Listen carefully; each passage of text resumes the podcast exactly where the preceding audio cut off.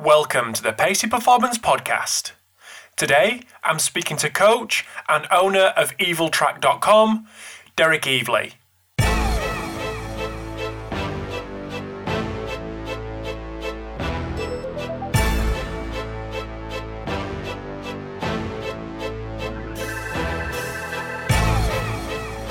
Thanks tuning into this episode of the Pacey Performance Podcast. So, along a common theme over the last couple of weeks, I've got a part two.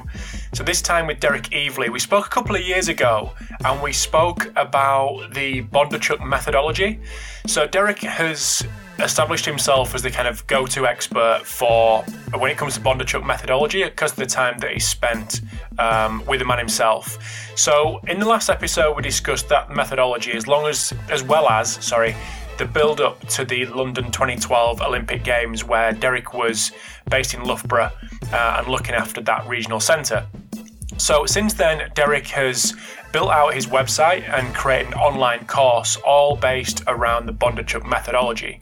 So, that forms the basis of the chat, not necessarily the course, but giving us the basics and a, a bit of an overview of the methodology itself and how that may be able to be transferred into other environments, other sports, but mainly what is the crux of the Bondarchuk methodology and what has made um, the man himself and Derek uh, successful using this method. So, really interesting chat, whether you're a track guy, with field guy, or team sport guy, there's definitely something there for everyone, and I'm sure you'll come away thinking. Um, asking yourself questions about what you do day to day. So I'm sure you'll really enjoy this episode there was one thing I would say to people that write programs in any sport for anyone, if there's one thing I've learned, and you would really only learn this with the Bondarchuk system because we're so hardcore with that not wave loading volume and intensity and using exercises to drive adaptation, the change in exercise set if there's one thing I would say that you can benefit from it, even if you're not doing Bondarchuk, and I talk a lot about this in the course, control your change. This episode of the Pacey Performance podcast is sponsored by Exxentric. So, Exxentric are a Sweden based company and is a developer of the groundbreaking flywheel training tools, the K Box and the K Pulley.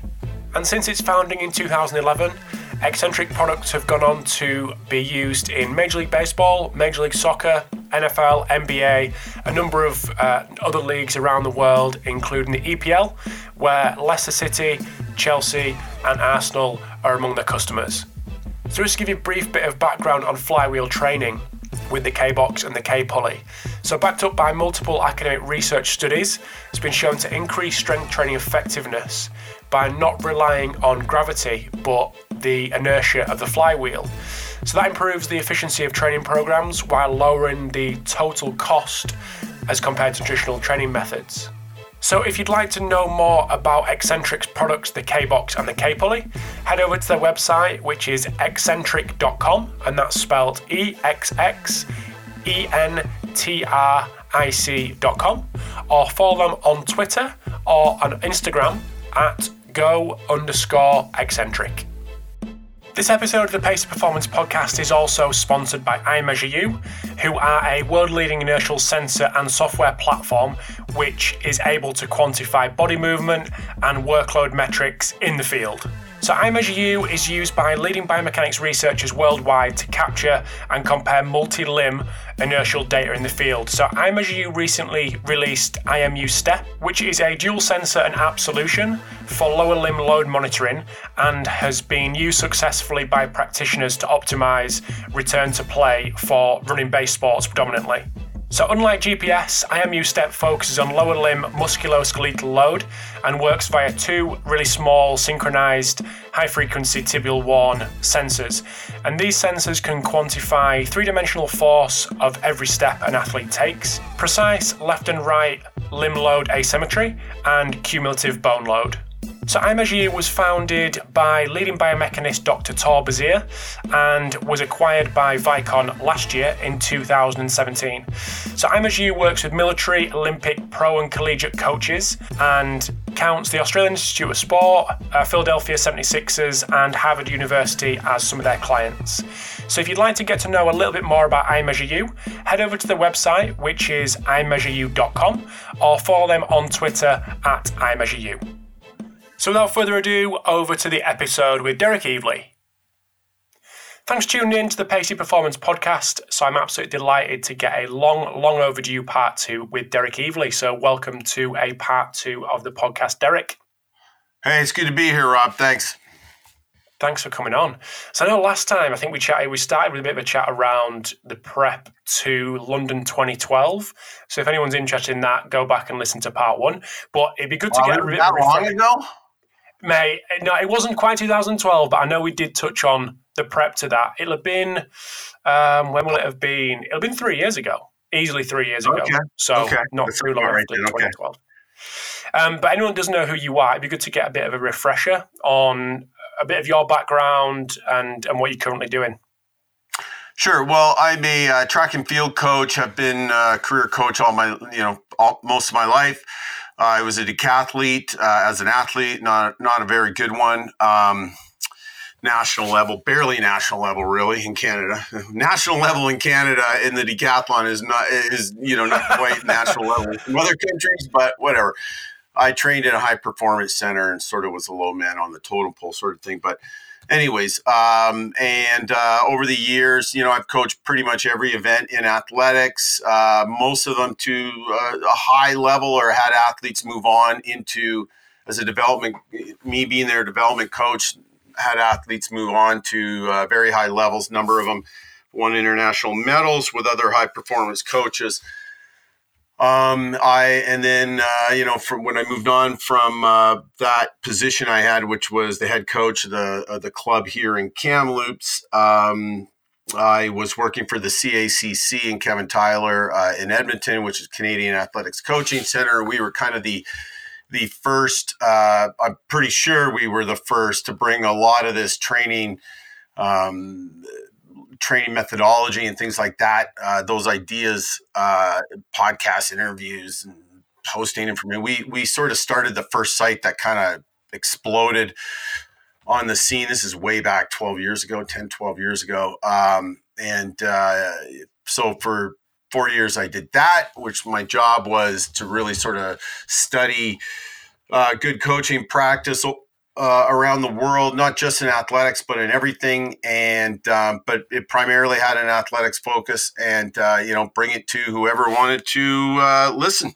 and hear about it. And then from there, I was. Uh, I went to Britain, was the uh, center director for one of the two Olympic training centers going into London 2012. Myself, I was uh, I was the Loughborough um, center director, which I serviced all the athletes outside of London, and my good friend and colleague, who I'm who I am sure everybody listening to this will know, Dan Pfaff, uh, was the center director for the other one, and so I did that for four years, and um, and came back, and since then I've been uh, back in Canada, back in Kamloops, um, you know, coaching here and there. Um, and, uh, but, you know, recently I've sort of started this website thing. I was in China last year working for about seven or eight months, uh, coaching, going back and forth. And I'm getting a little tired of that kind of, those kind of gigs. So I've been uh, doing some online stuff. So, so who are you, who are you working with in China, Derek?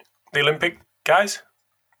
I was working at well, it was a really strange gig. It was just really kind of a one-off. Um, the one of the Chinese national centers uh, in the one in Shanghai was looking to.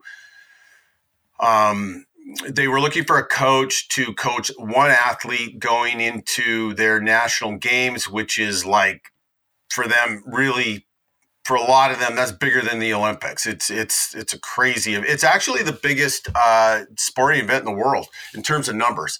Wow. Um, 13, 15,000 athletes or something crazy like that. It's nuts. Anyways, it's a big deal there. And uh, they had a discus thrower that was uh, the previous year's coach by John Godina from Altis.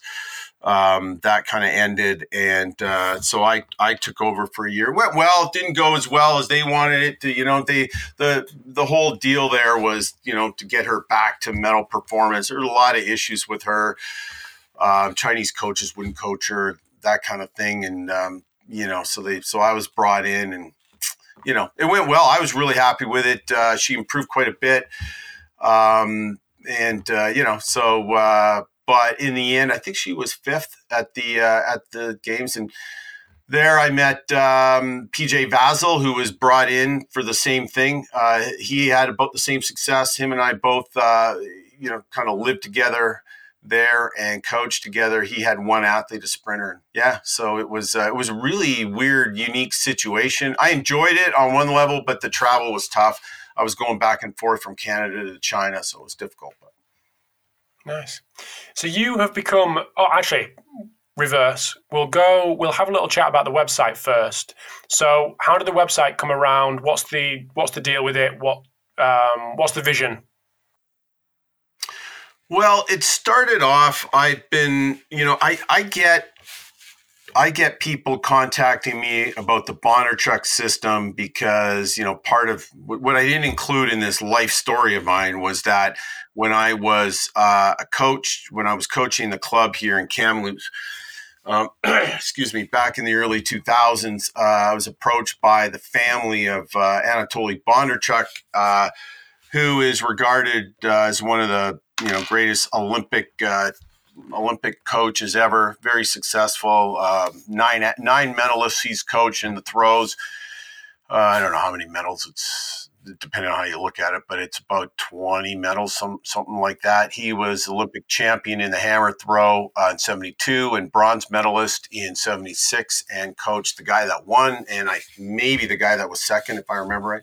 Anyways, he uh, i brought him over to canada and him you know he started teaching me his system we wrote a book together uh, that never saw the light of day and uh, he was living in my basement and you know anyways him and i became quite close and and uh, so i became sort of the de facto uh, Bondarchuk guy, and I would have people contacting me constantly, you know, asking questions about it. And when you the which which I have you know had no issue responding to, except it's you know there's quite a bit to it. So I just decided that you know I, I over the years I wanted to put something together online that pe- a course people could take to teach them everything because it takes a while. Like you you really you know depending on how much of it you want to know.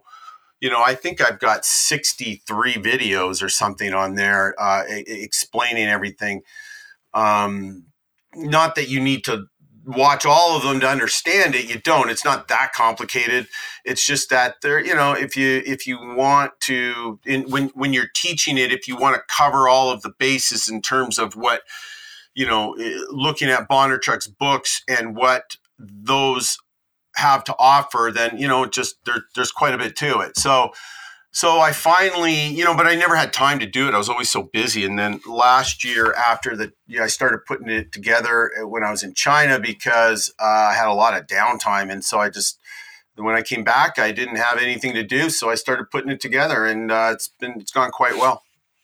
Nice. Well, we'll come back to it. We'll come back to it, and obviously, it's a it's a nice little segue into you giving a bit of an overview, and then we'll dive in a little bit deeper to certain aspects of the Bondarchuk methodology as a whole. I know you said you know you can go in as deep as you want, but just to give an not an overview, it sounds like you're going to whisk through it, but a bit of an um, an overview. an overview is probably the best way. Right. Um, of the Bondarchuk methodology and why it kind of resonated with you and how you've become and why you've become that the Bondarchuk guy. Well, there's a few uh, people out there that uh, do it like well really there's martin bingisser is the only guy that's kind of online that's uh, that i think really understands it. Um, but he you know he and he has a great website uh, hmmrmedia.com um, he's not specifically bondarchuk and you know he hasn't coached uh, you know anyone international that's you know hardcore Bondarchuk, and I've coached everyone I've coached has has done it that way. So I have a ton of data to to uh, refer to. Um,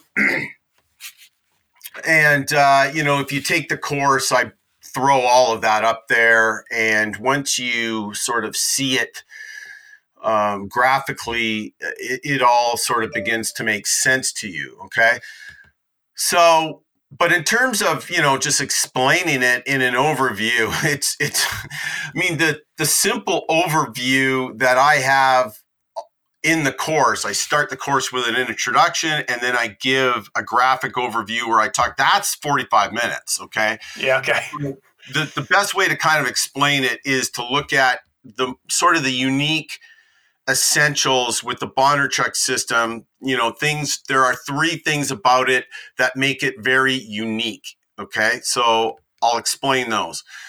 Um, and these are things that, uh, you know, I've spent my career studying methodology. These are three things that you really won't see in any other methodology. It, it is really a unique system. It's completely different from anything out there.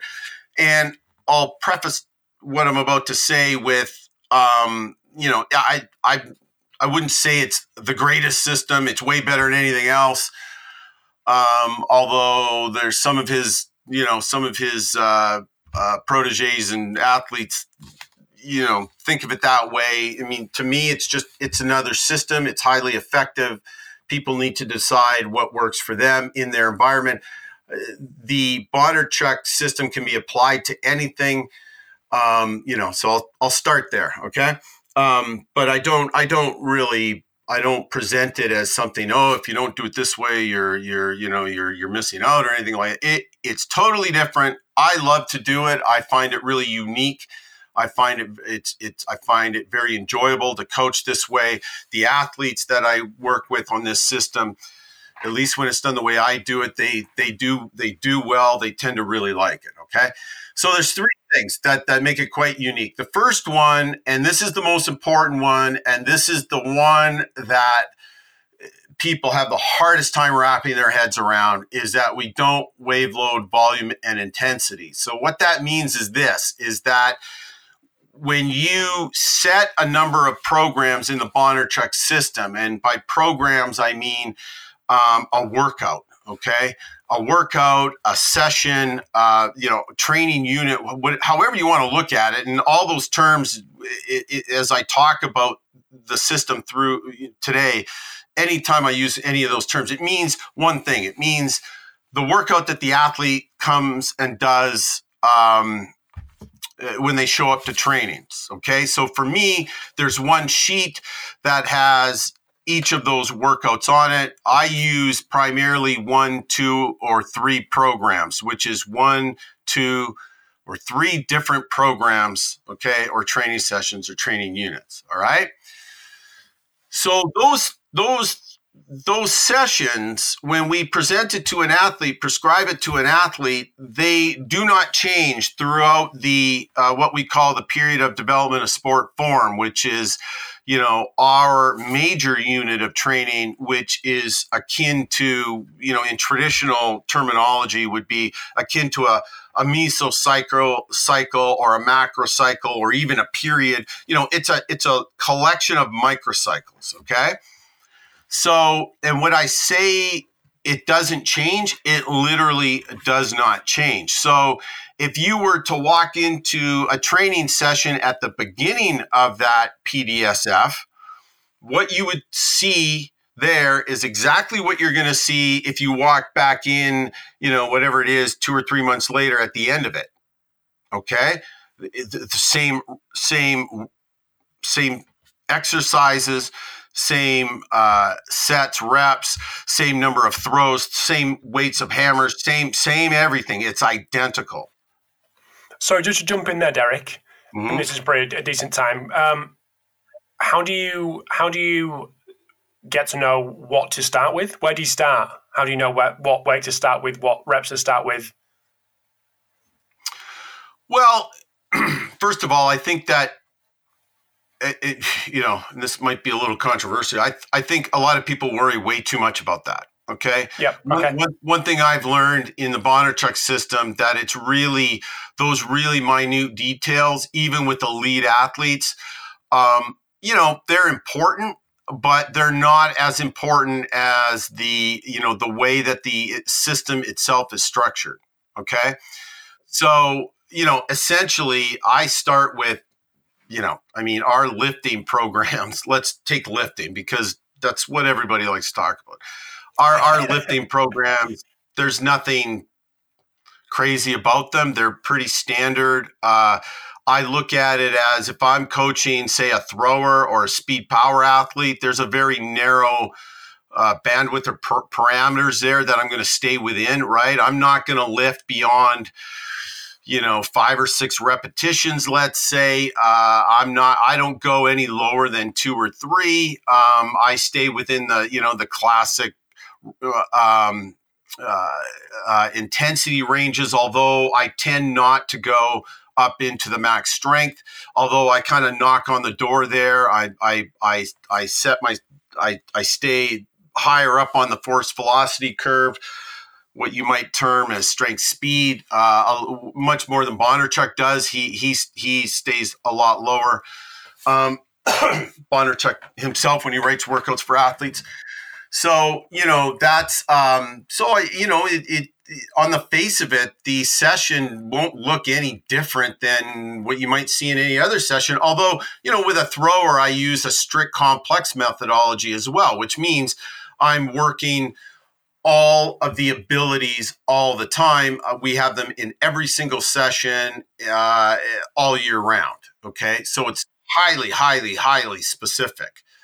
Um, so you know, but how do I start there? If it's a brand new athlete, I, will have a I, I have a general idea of what the you know of what they're going to need just from experience, and I start there, and then I I I you know, and then it takes it can take up to a year to really sort of figure out what you know what an athlete needs in this system. But once you get it figured out, um, then it's bulletproof, and that kind of brings it to the next to to the the, next part of that first thing we're, we're not wave loading volume and intensity. When we do this when we don't change things and um, one of the reasons why this system was developed the way it is is because dr bees is a throws coach and uh, uh, you know and it throwing lends itself a little easier to uh, to the Bondarchuk system. We can in the heavy throws we can throw every single day. In fact, we can throw twice a day up to about eight to ten times a week, which is what my I have two hammer throws I'm coaching right now. They're both doing that right now. Eight times a week. Uh, well, no, one of them is six times a week. The other is eight times a week, just because of school schedules. But if they were not in school, they I'd have them up to ten times a week, right? And one of them is on a single program and the other one is on two programs. So the guy on the single program is doing that workout 10 times a week. Like boom boom boom boom boom boom boom. It just he just you know twice some days are twice a day uh, because of his schedule. Other days are once or he only does it a single time. So when we do that in throwing we can measure every day okay? Um, as long as you know weather permits we we can measure every day. So when we so we have this really super highly specific measurable, the best measurable that you could possibly get to measure an athlete's form, which is throwing distance, right? They're throwers. We have that uh, every single day. So I record those. They measure it every day. I record it, and when you when you don't wave load volume and intensity, then um, you discover that athletes actually, when you control all of that, what is traditionally a lot of change, and you don't change anything, you'll find that the athletes will all grow to, you know, they will all uh, achieve a peak sooner or later. Okay. And not to get too deep into it, but um, there's a whole other aspect of this, which people that ha- have studied a little bit of Bondarchuk will know about, but you really got to sort of get deep into it to truly understand it. And those are the peculiarities of sport form, which are the three different reactions that each athlete has. So, uh, Dr. B, in doing his studies about loss of form, discovered that every athlete will take uh, will will take one of three paths to that peak condition. Okay. Uh, and I won't get too into them, but let's just say they all start, each one starts from a different spot in terms of loss of form. And, um, and they all end up at a peak condition. Okay. And that's kind of a weird thing for people. That's kind of a tough thing for people to get their heads around. It's like, you mean I just, you know, I just stick with the same workout? We don't change week to week? No, we don't. It's I I the analogy I use in the course is, and I have a huge long graphic I go through. It's like Chinese water torture. It's like drop, drop, drop, drop. And right when you get to the point where the athlete reaches peak condition, or right to the in Chinese water torture, it's like right when you get to the part part where it starts to drive you crazy. So the athlete has adapted to it. And if you go any further, then it becomes negative. That's when we change. So then we change everything. So change is really, really highly controlled in this, and all of this is dependent upon, uh, you know, not not wave loading, volume, and intensity, keeping things the same. So that's number one. Okay. And then number two is that when we do that, and like I just said, you know, there is, um, um, sorry, hang on. I just lost my screen here. Okay. There we go. So when we do that um, and we track those measurables and they and they all come into a peak condition sooner or later, it's never not happened to me um, then you discover that that time. See, we, we don't really look at this in terms of time. It, it's we do it in terms of number of sessions. Okay, look at the number of sessions, and when you start to count those, um, we find that that number that it takes an athlete to reach peak condition is highly individual. For some athletes, it will be 20 or 30 sessions. For other athletes, it'll be 40 or 50. And it all depends. Um, and when when I say twenty or thirty or whatever, it'll be um, of each program that we pr- present to them. So and you know, so that what that means is that the you know, but time is a reality, right? It is a reality because we have to time things up to when we have to compete. Well, once we understand that, then and we know what that number is, we can we can put it into a calendar and we can have them peak naturally. So when I say naturally, I mean they peak according to their you know natural physiology. Um, they will peak right on schedule. It's like clockwork. It's crazy. And even within that, um, you will see um, particularly when you use I'm just I'm playing around now these days with uh, with using one and two programs. I've always used two or three. I've, I've been doing some experimenting with one. Dr. Bondarchuk uses with his throwers primarily one. Um, I'm I'm there now, and I find that um, you know w- when you when you do this, you will actually find that they will peak. They have these little mini peaks. So, you know, their growth is not purely linear, but, you know, there's variations in it. But then you find that they will peak after in certain patterns and in certain, in, and when I say peak, I mean, you know, imagine looking at a graph and it's got, say, 50 sessions in it and each session, we recorded the distance, and that's a dot on an Excel graph, right? Well, you know, so it's up, down, up, down, but the general trend is up, right? Well, the, one of the athletes that I that I'm coaching right now, he's the guy Dempsey McGuigan. He's on one program. Well, it's like clockwork. Every sixth or seventh session, he is a really good session. it's like, and over just finished a very successful PDSF. He had a bunch of PBs in it uh, with with certain weights of hammers, and he netted out around. I I don't know exactly what the number is, but it's around forty sessions. Okay.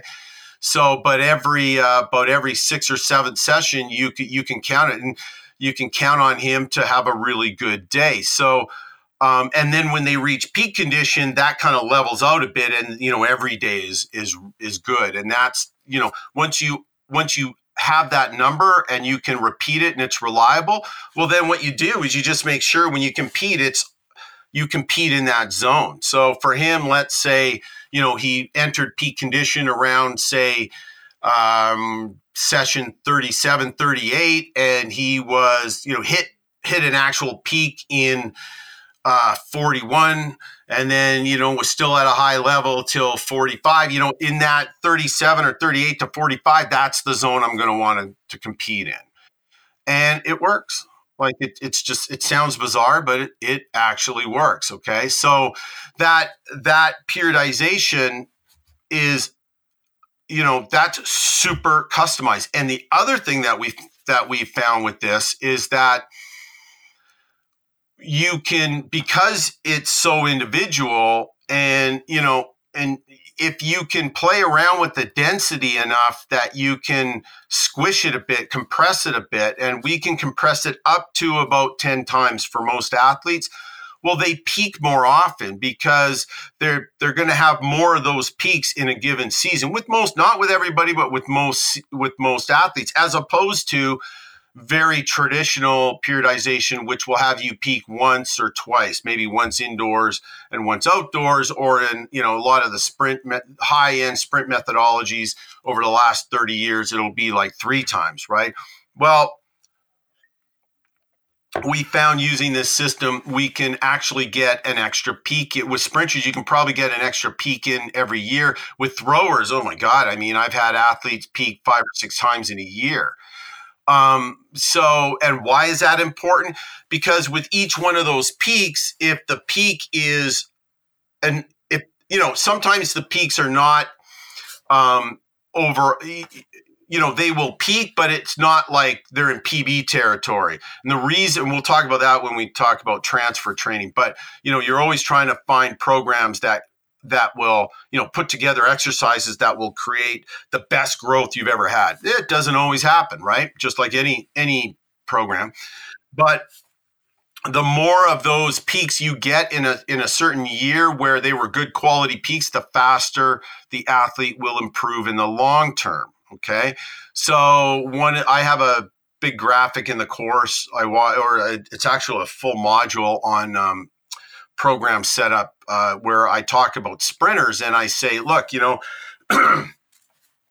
think about it. Think about it this way, and then we're talking about density here. Okay, so there's three big elements in periodization. There's there's volume, intensity, and density, and everybody plays around with with volume and intensity, but they don't mess around with the volume enough. They just, or sorry, with the density. The density's you know, it's traditional, it's pretty fixed. And in sprinting, that's used not with everybody, but it's usually three days a week, three three specific sessions a week, and even throwers do that, right?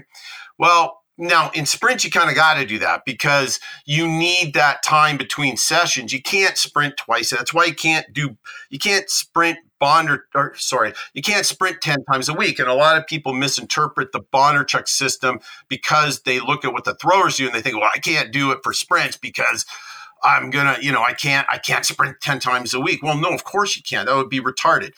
But but you but think about this for a second. Everybody that sets up their sprint cycles to go three days a week. Okay. So, you know, and we all live our lives on a seven day schedule, right? So, but because seven days, our week is set up at seven days, we there's going to be between two of those sessions, there's going to be three days, two days completely off, three days before they return to it, right?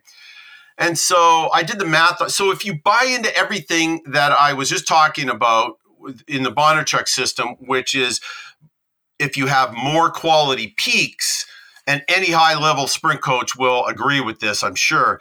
The the you know there that zone where you're in a peak with a sprinter, you know their their their body is affected by that like nothing else. Okay, that is a very special time for a sprinter because they're doing things that they well with any athlete, but particularly in sprints um, they're doing things, you know, they grow in ways that they just can't grow unless they're in that zone, right?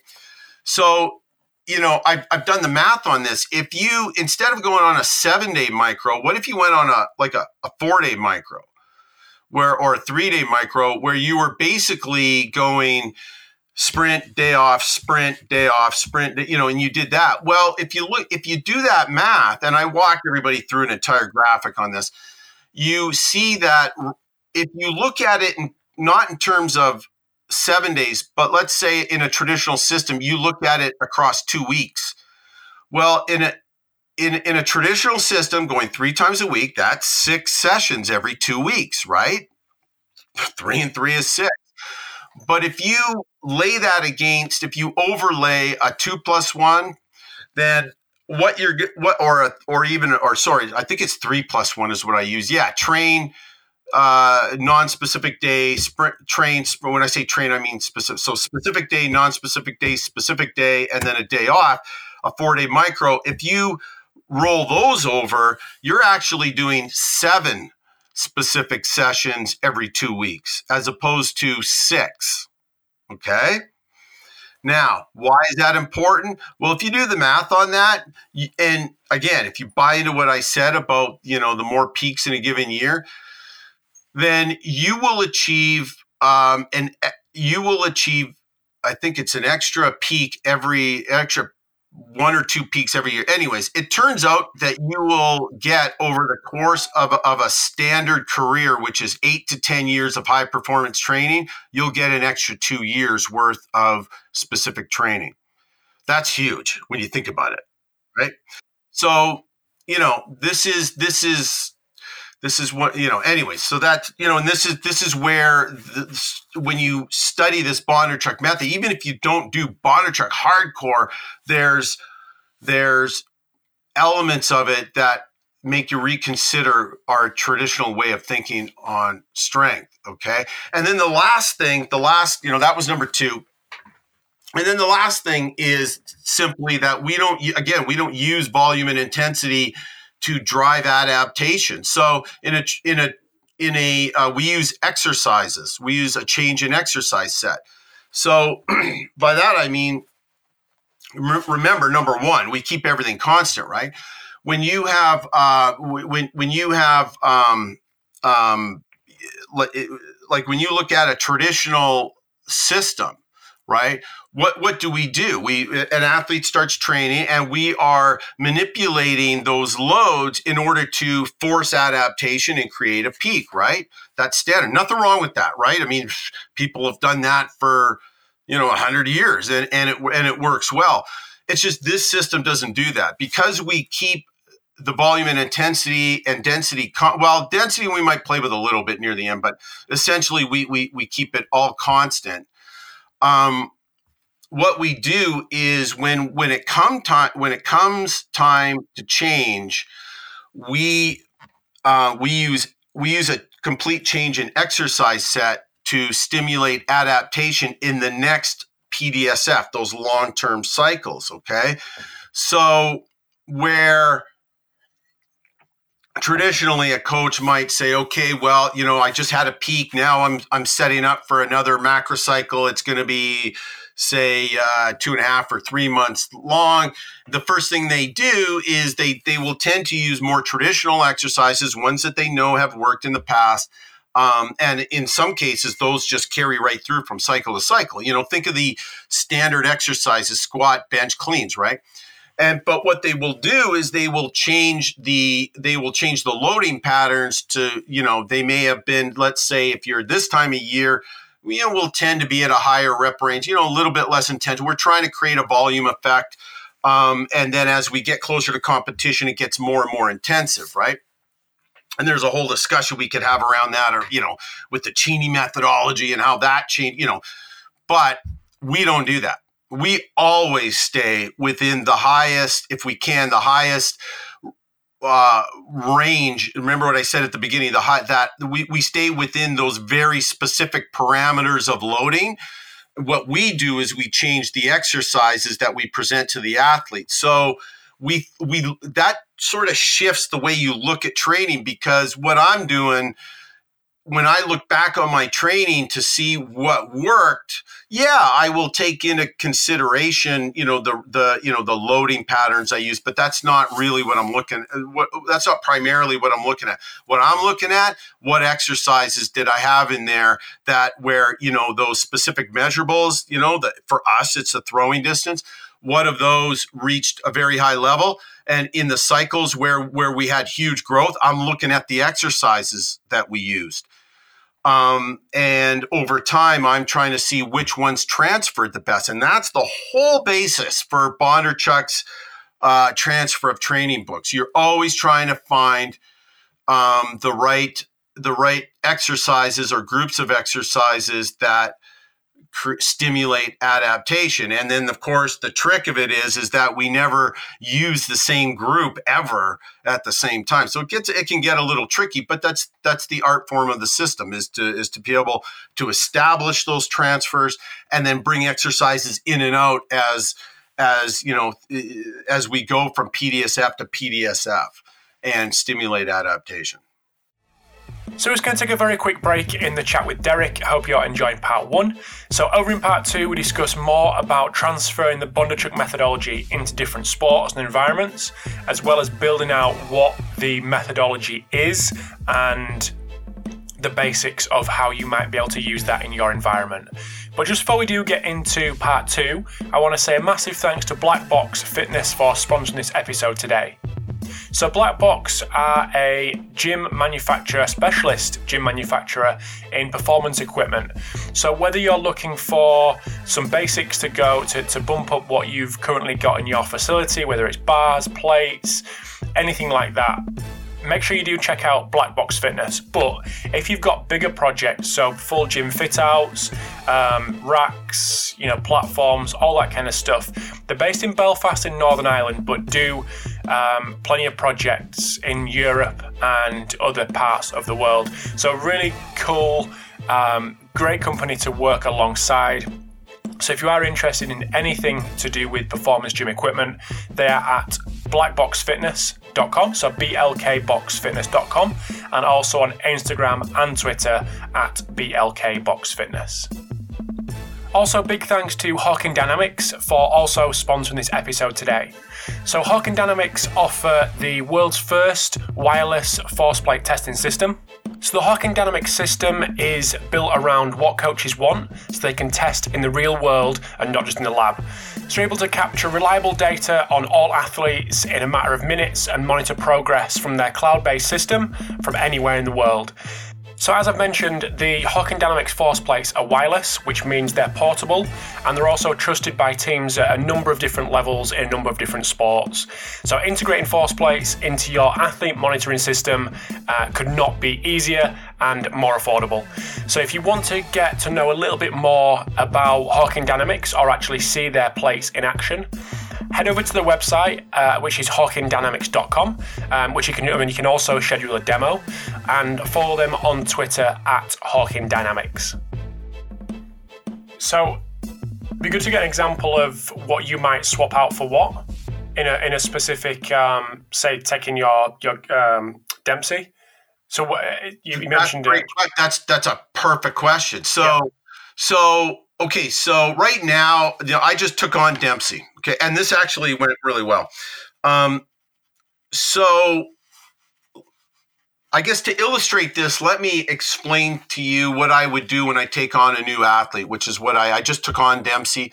Now, Dempsey has spent the last few years training with one of the top throws coaches in the world, a guy named John Smith, who's a credibly successful coach at Mississippi, uh, coaches Raven Saunders, uh, has a just a slew of athletes that have uh, thrown really far and done really well. Um, for whatever the reasons are, Dempsey needed a change. Uh, I think I think things went very well with him down there, but you know he's he's graduated or he's a post grad now, and he's has no eligibility, so you know he's kind of moved on and asked me if I would coach him. Okay.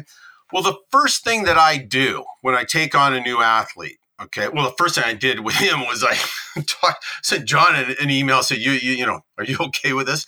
And he's he was very gracious and kind with it. So, um, so the first thing that I do is I I I say to him, "Look, I need to know everything you've done in the last two years.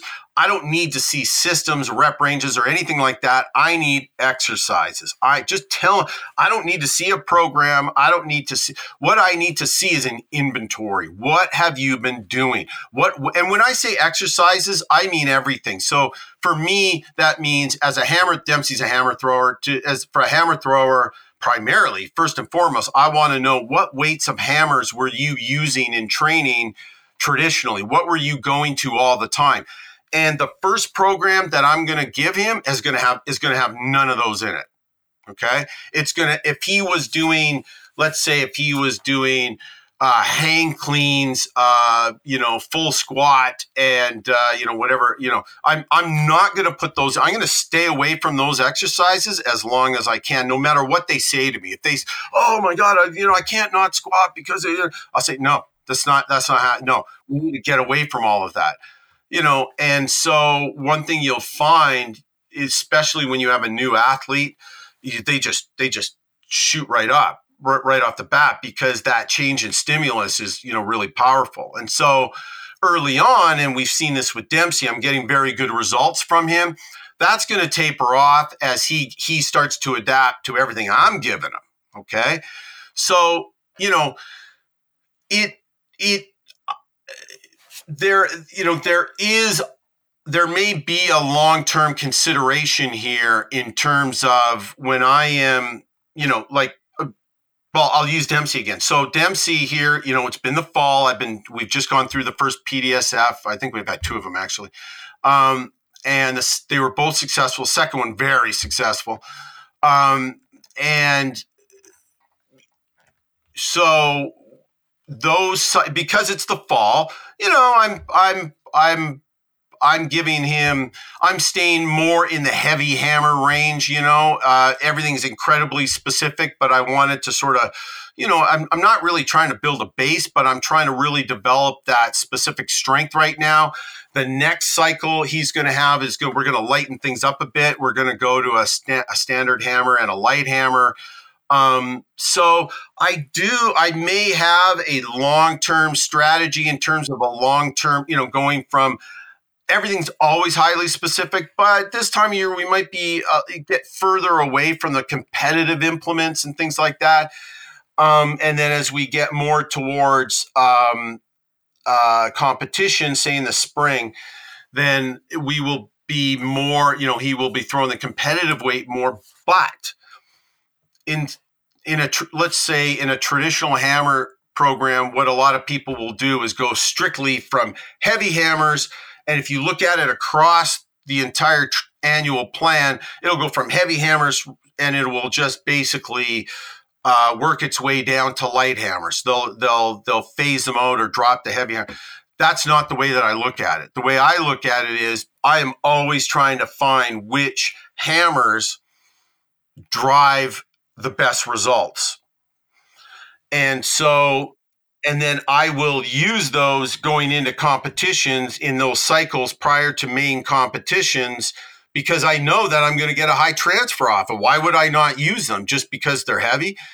And you know, I always tell a story that I had with uh, you know when I was coaching Sophie Hitchon um, um, one year. Well, I coached her for three or four years in Britain, and in 2011, she made her first World Championships team. Young, young girl on a big World Champs team. Went to Britain uh, or uh, went to Asia, uh, Korea to compete. And we were in training camp there, and we're throwing twice a day, and we're throwing heavy hammers because the heavy hammers were getting the best results from her that year. I knew exactly. I knew. I think then it was a six kilo hammer, and I knew that that was giving her really good result throughout that that whole season in 2011.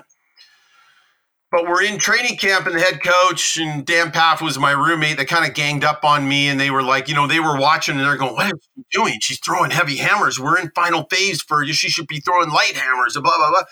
But my evidence throughout the year didn't say that. So you know, Dan's Dan was my roommate. He's working on me a little bit. Hey, what are you doing? You know, I never do that. You know, you, you know, you know. I'm doing my best Dan impression. That is good. I like it. Yeah, and then uh, and then Charles is show up at the at the circle. He goes, "What? You know, Charles way more direct. He goes, "What are you doing? I would not do this." And, he, and I was like, "Well, well," and like a fucking rookie, what do I do? I make the change. I got worried. You know, oh my god, she tanked. She just fucking tanked she she she had a terrible championship. Now she also got the flu when she was there, so you know that was part of it too. So a year later, we're going into the Olympics and we're at another training camp in Portugal. Those bastards, same thing. They ganged up on me again. Dan was my roommate again. He was Dan. They always room me with Dan, right? And Dan was my roommate again. Charles and Charles comes to the, you know, and and he, you know, throws a con. Oh, you're throwing. Tw-. And this time it was more about throwing twice a day, and and I'm like, stop. I go, no, I'm not. And this was all in fun, right? I was like, stop. No, I know what I'm doing. Don't. he goes, oh, he just chuckled. Okay, okay. And same thing, Charles shows up and he goes, oh, you're throwing heavy hammers. I no, Charles, Charles, don't want to hear it. Well, you know, we stuck to our plan. Boom, British record at the Olympic Games in qualifying with only three throws. Okay, that was you know, it, it you know, so um, now we are also throwing a light hammer as well. But I mean, we we just it's just we just uh, I don't look at it in terms of traditional tapering or traditional uh, stages or you know however you want a funnel or however you want to look at it okay that's not the way we look at this we look at it in terms of uh, blocks of training and that's probably where the Bondarchuk system initially got this block periodization from although it is not block training at all it's exact opposite of that but we do look at it in terms of these PDSFs throughout the year. And we are always trying to establish what is giving us the best result with the competitive event. And then once we sort of get an idea of that, and that does evolve over time too, it does change, then we are trying to bring those implements or those exercises, weight room exercises too, special exercises too, in and out of the program as needed to achieve the best results we can when we need them. Mm-hmm. So I, that was a long discussion, but that's essentially how it works. No, that's cool. That's great. Um, just moving on, and and I know I don't know if this has always been part of how you've implemented the methodology, but velocity based training. How has that evolved over time, and how does that fit into what you've just been talking about? Well, when I was talking about not wave loading volume and intensity, and I said that you know we track these specific measurables, and I track everything on on Excel.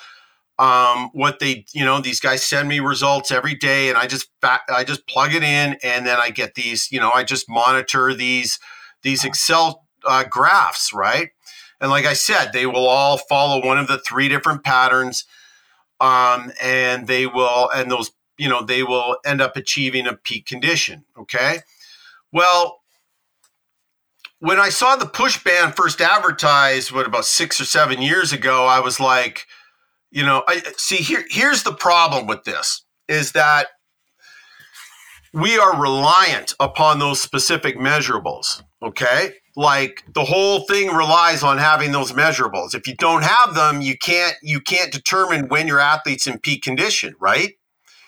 Now, if you are John Smith in Mississippi and you can throw all year round and a cold day is like five degrees, uh, that's one thing.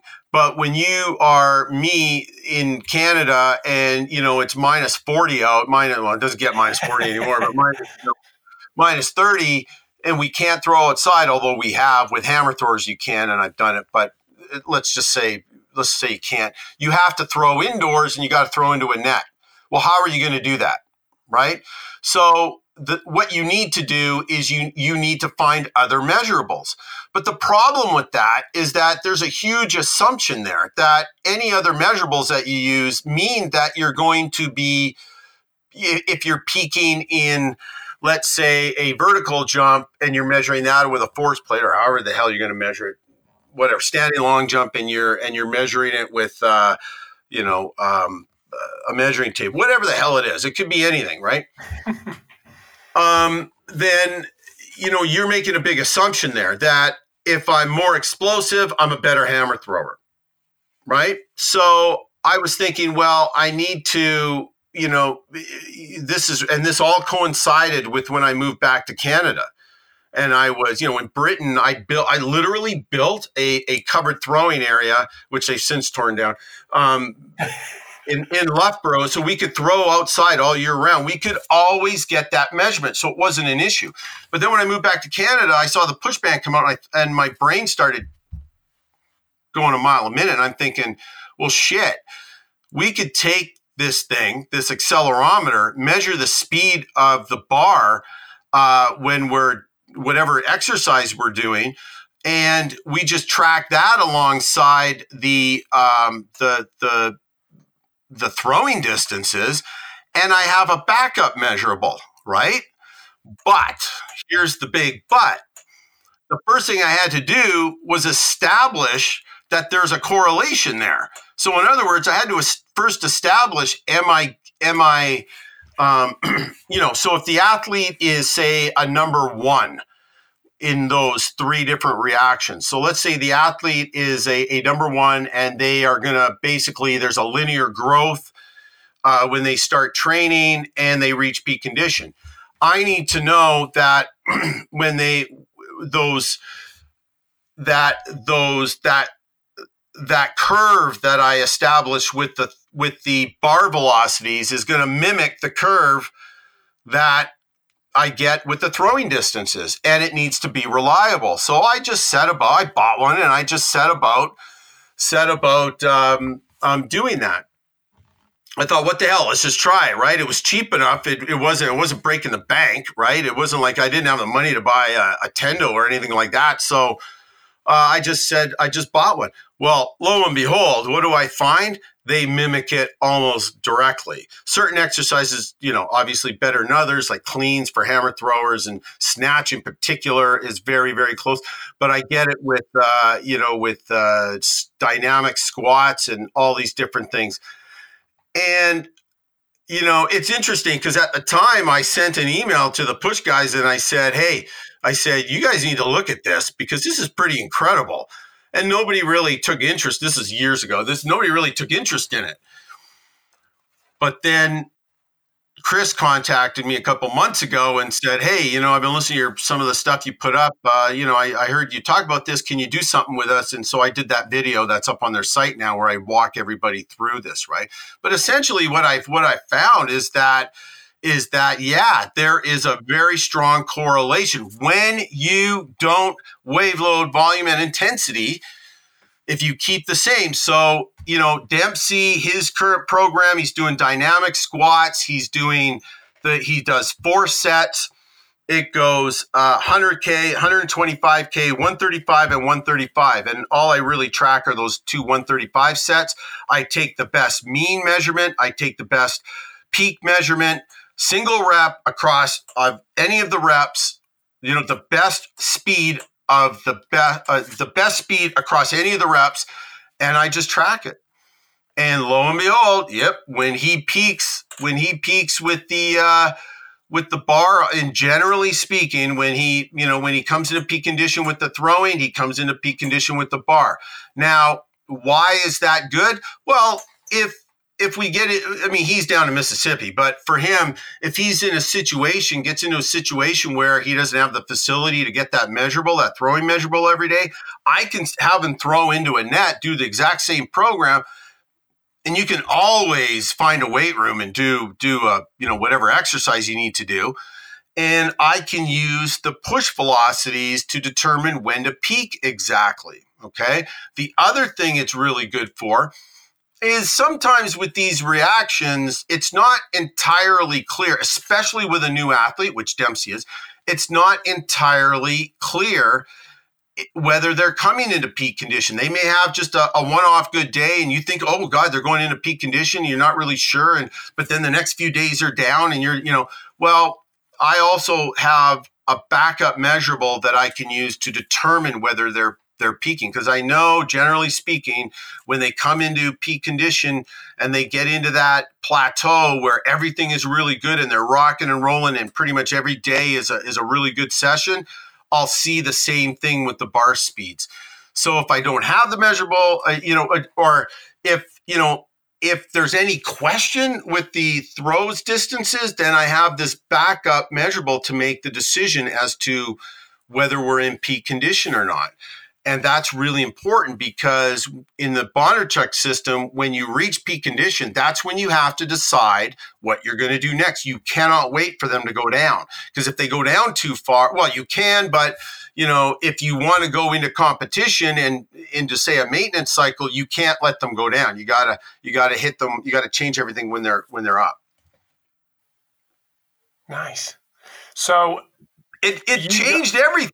It was huge, man. And that's why I was like, years ago, I was like, you guys need to fucking look at this. And they were like, uh, you know, uh, okay, cool. You know, but Chris is different. Chris was like, holy shit. So he, so he, uh, you know, he called me. I was on the road to Vancouver. We talked for like an hour and a half on the phone about it. I was, you know, had the headphones on and, or had my, you know, and I, I'm driving down the road and I'm telling him all this. He's getting off on it. And, you know, and that led to this this this video I did for him. So I just think it's there's I just I mean, don't you as an S you know as a speed power coach, don't you think that's interesting? I mean, even if you don't do Bondarchuk, don't you think that's there's some value to to to that?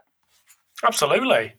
Yeah. If a two and, if, if a two and two go together, it makes complete sense yeah and it and it you know it does other things too like it you know to me it gave validity to the to the device first of all because yeah. if i have this natural if i have this natural measurable that is indisputable okay it is throwing distance with a tape you can't argue against it is a better measurable than anything that is that you could ever in in any lab you could ever produce. How can you argue with that, right? If I have this natural curve and the push the push velocities are showing me the same thing. Well, the damn device is working right, right? I mean, it, you know, it, it, it is. It's got to be right.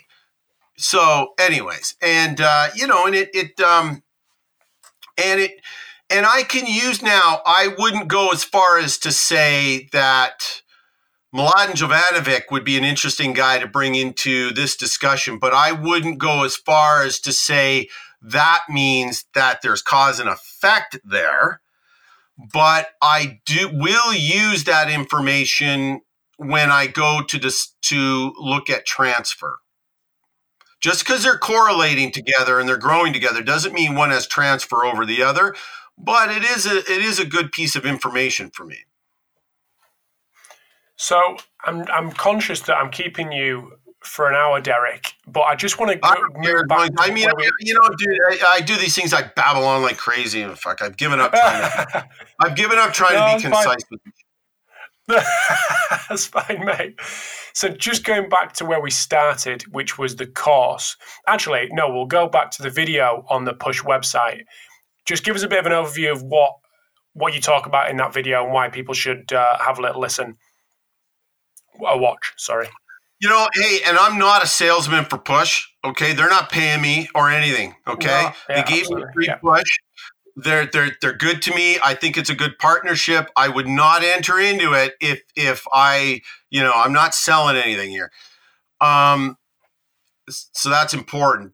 Um, it so in the video, I just I essentially go through what I just talked about, and except it's got all the graphics. I'm showing all of the graphics, and it was really interesting because I I think I you know I put a a supplementary video on at the end because as I was doing the video was when Dempsey was coming into peak condition and he's a new athlete. I wasn't sure, right? So I I was exactly going through what I just described in real time as I was doing this video. And so I I show everyone those graphs and I'm just sort of saying, yeah, you know, like look at this. This looks kind of bizarre right here. I think he uh, I think in the supplementary video, he really has this crash with the uh, with the with the with the bar velocities that wasn't quite there with the, with the um, with the um,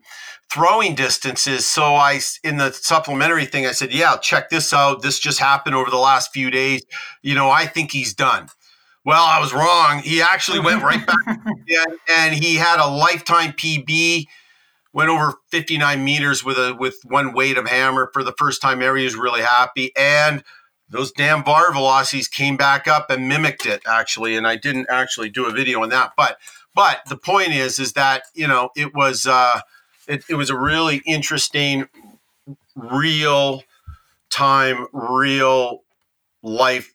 You know, the data was you know tr- real data that I was mm-hmm. that I you know that I've collected, and I, I, you know to me I just think it's uh, it's something people should think about, right? Mm-hmm. Absolutely. People, if there's one thing about the Bondarchuk, if there was one thing I would say to people that write programs in any sport for anyone, if there's one thing I've learned, and you would really only learn this with the Bondarchuk system because we're so hardcore with that not wave loading volume and intensity and using exercises to drive adaptation, the change in exercise set if there's one thing I would say that you can benefit from it, even if you're not doing Bondarchuk, and I talk a lot about this in the course, control your change. We change, in my opinion, knowing what I know from Bondarchuk, we change way too much like way and but people have it's such a part of standard methodology that people everybody's doing it all the time and i've just found that um you know, you need to keep those dosages as constant as possible to reach a peak condition and then end it there right? I mean when you when you keep those that change as constant as you can they will you, you're you're giving them a better opportunity to adapt to the load. If you if you're always changing things yes you may be stimulating here and there but they never get a chance to adapt and I think in traditional methodologies, that's actually a philosophy. Well, you don't want to, you want them to adapt, but you don't want them to adapt. To adapt. Yeah, I get that, but I think they take it too far. I think it's too much change. We have the same thing. We want, you know, we want them to adapt, but the moment they do, and we're sure of it, and they're in peak condition, then we hit them with a change, and that's super critical. Mm-hmm. And where can people get more information on the course, what's the website, Derek? www.eveltraksport.com, E V E L T R A K S P O R T.com.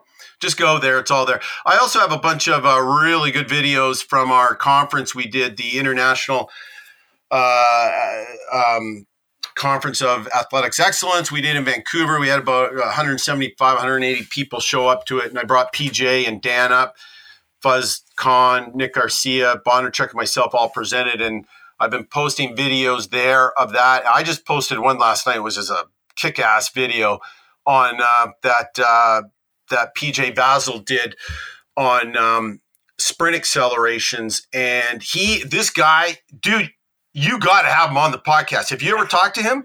No, I haven't. I've got his. Um, I took down his Twitter account earlier on to give him a little stalk and drop him a message. This, kid, this guy, he, I call him a kid. He's in he's in his thirties. He's unbelievable. He he is a freaking genius, and he would be all shy if you hear me say uh, he. The guy is unreal.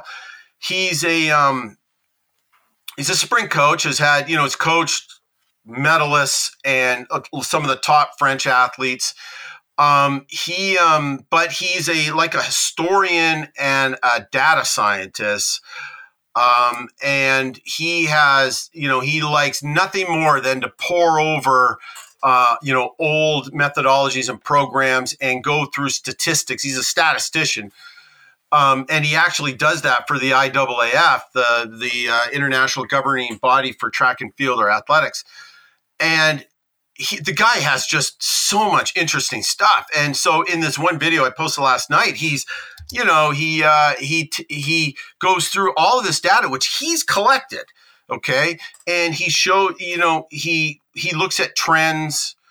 Um, and he, you know, gives his thoughts and evaluations and recommendations on on how you should set up uh, acceleration programs and that based upon all of the data and some of it is just it's mind blowing and it you know really uh, uh, quite interesting. I, he he's a special dude. That guy. You should have him on the podcast. He's quite he, he he's you know he's very soft spoken, incredibly intelligent. Um, he's not like me. You know, I'm, I'm getting loud and obnoxious, but he um, but he, he has so much to offer. He's on the list. He's firmly on the list. Derek, what? Where can people contact you on Twitter? Do you know your Twitter account? At Evil Track, E V E L T R A K.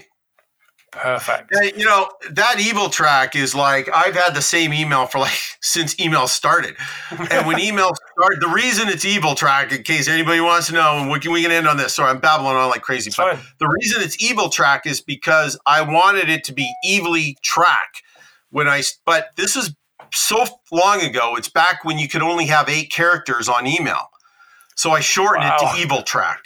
Took the C out and took the Y out, and it just always stuck. Everybody calls me that. Hey, evil track. So that's how I. That's how I got it. So it's you know. No, that's cool. Happy days. Yeah. Well, Derek, thank you very much for giving up an hour of your time and um, giving us some a part, two on the insights um, on Bondarchuk methodology. So really appreciate it, mate. Thank you very much. Well, I appreciate you asking me. No, pleasure, mate. Great, it's great work you do, Rob. Keep it up. Thanks, mate. Really appreciate it. Chat soon. All right. Thanks for tuning in to this episode of the Pacey Performance Podcast. I'm sure your mind is as fried as mine was after listening to Derek uh, explain the Bondarchuk methodology and lots of things going on in your head of what we, why we do what we do and how we do it, and the, the certain things that kind of seem a given, maybe aren't a given in this in the Bondarchuk methodology. So plenty to think about. So massive thanks to Derek for giving up his time, but also big thanks to the sponsor of the podcast today, which are I Measure You, Hawkin Dynamics, Black Box Fitness, and Exxentric. So big thanks to them for for supporting the podcast. And as I say every week, could not the podcast could not run in its current form without the support of them guys. So make sure you check them out. Great guests coming up over the next couple of weeks in the lead up to Christmas from guys in the UK to Europe and to Australia. So make sure you press subscribe on your chosen podcast player, and I will chat to you soon.